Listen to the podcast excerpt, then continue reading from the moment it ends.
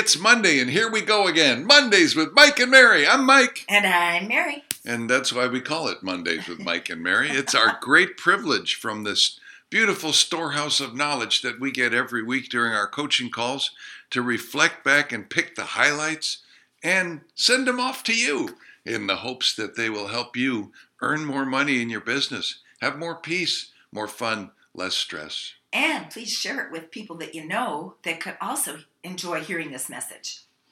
So I get to start today, right? Parade of Techniques. Parade of Techniques. Yeah. I've got a dialogue for you. Beautiful. All right. So I have got a number of students that mentioned a recommitment to prospecting expireds or F S B Os, depending on their marketplace.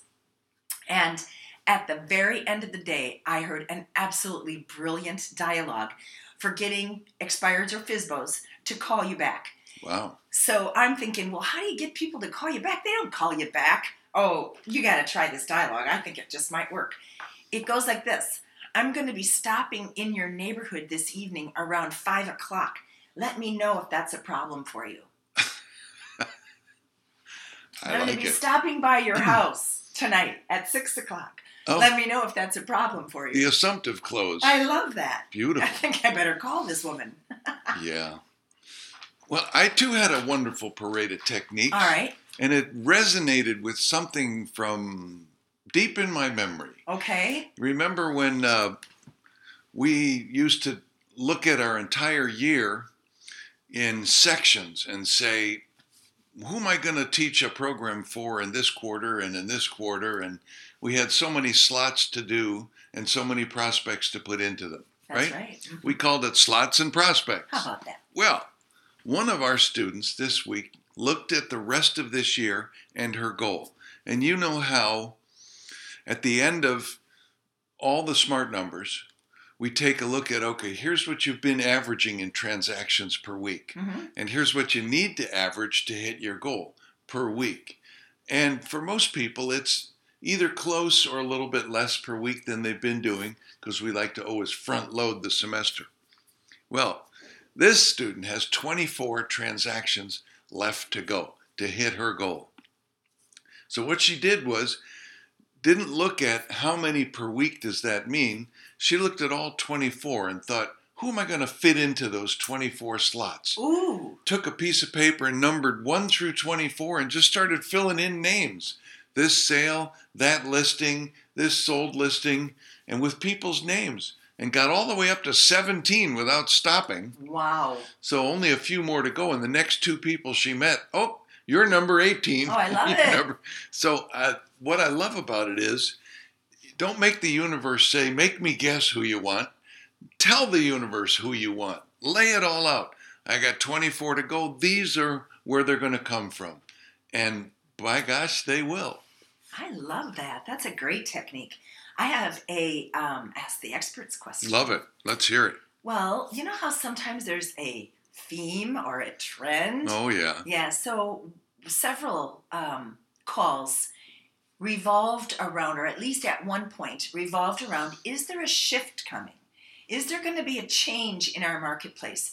It seems like a lot of our students had kind of a, can I say hiccup or a bump in the road, or maybe a it's lull? More of a, a lull, that's right, sometime around mid-July. Yeah. And then I heard in August and early September, I heard, gee, it hasn't come back yet. It's not quite as vibrant as uh-huh. it was. And average market time seems to be lengthening throughout our the places that I've been I've been working in anyway. So anyway, that was the question. Is there a shift coming, and how do you prepare for it? But what I love about that whole concept is the answer. And the answer is, uh, of course there's a shift coming, because our business is made up of shifts. There's always a shift coming. Right. Like first we have a good market, then we don't. Then we have a good market, then we don't. So if we're in the midst of a good market, we know that what's coming ahead of us. Now we don't know when, but we know it's not always going to stay this way.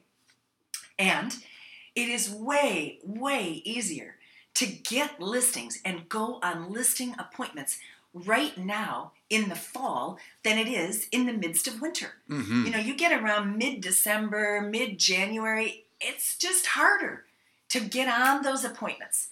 So this is our time. This is our place. I am a master salesperson. Yes. You know, that's how you prepare for the shift. You prepare mentally. You store up. You build up your listing inventory. And then you are the king of the hill if and when. And I just mentioned troubleshooting smart numbers. Yeah. Because uh, I've had this question come up as well. It frequently comes up. Yeah.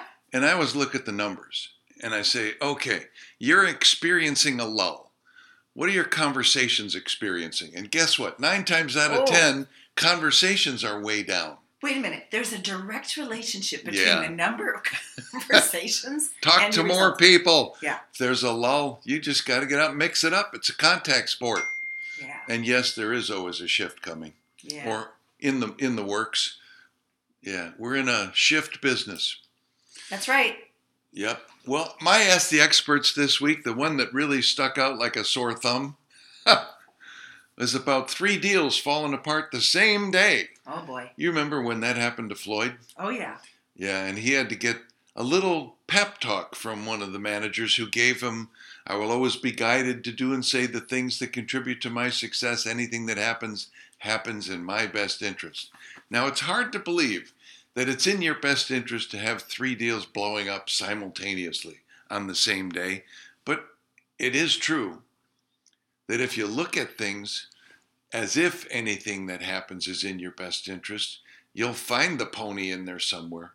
But he got some great advice, because the, the real question was, how do you keep your cool? And here's what it's what the answers were. Number one was, keep repeating, this too shall pass. Oh, I love that. Yeah, because, you know, Floyd says nothing lasts, not the good, less. Not the bad, this too shall pass. Then I love this one. Look at each one that's blowing up and write it down. What's happening? What are the facts? Try to take some of the emotion out of it. Then ask yourself this question. Is it really the end of the world? Is Skeeter Davis really going to come out of the closet and start singing, "Why do the stars go on shining?" It's not the end of the world. It's only a deal. Be grateful for your problems instead of chewing over them, you know, instead of grinding on them. Be grateful, because they almost always contain the solution if you're willing to look for it in the problem. Here's the one I liked. Get out of the office. Yeah. Go out, get out and clear your head. Because if, if you're sitting in the office grinding over these problems, it just gets worse. But once you change your environment. Get outside. Take a walk. Walk around the lake. Go jump in the lake. I don't know. Get up a little earlier the next day. And your subconscious mind will have worked on these problems all night. And you'll wake up with solutions. And, of course, inform everyone involved in the transaction that there's a hiccup. And who's responsible for it. And what What are some possible solutions, and what suggestions would they have? You're not alone. And then, of course, quote Captain Jack Sparrow, as we did last week, you're at, the problem's not the problem. Your attitude toward the problem is the problem. So I thought all of that was great advice whenever you've got things blowing up all at the same time. That's beautiful. Yeah, it's about attitude. By the way, we've got an opportunity to plan for two thousand nineteen with a great attitude. Yeah. And you'll be getting homework shortly. Oh, that's right. Yeah. Because no. the four weeks before the business breakthrough, each week you'll get a different assignment. And if you really knuckle down and spend a, an hour or two working on your business, not just in it, that's going to make those two days we spend together in Ann Arbor really pay off for you come January first. November fifth and November sixth, Ann Arbor Marriott Hotel. So get online, floyd wickman dot com. Get yourself registered. Bring a friend. And if you like these podcasts, or even if you don't, share them with your friends and your colleagues. Put them on social media and tag us so that we know that you're doing it. Oh, yeah. And you will be in a drawing Yay. For a champagne limo ride to dinner with Floyd on Monday night, November fifth. Fourth. Oh, Monday night, November fifth. Right. Yeah, check your calendar, Mary. There it is. Okay. It's Monday. Like Mondays with Mike and Mary. This was a fun one. Yeah. Have I, a great week, everyone. See you soon.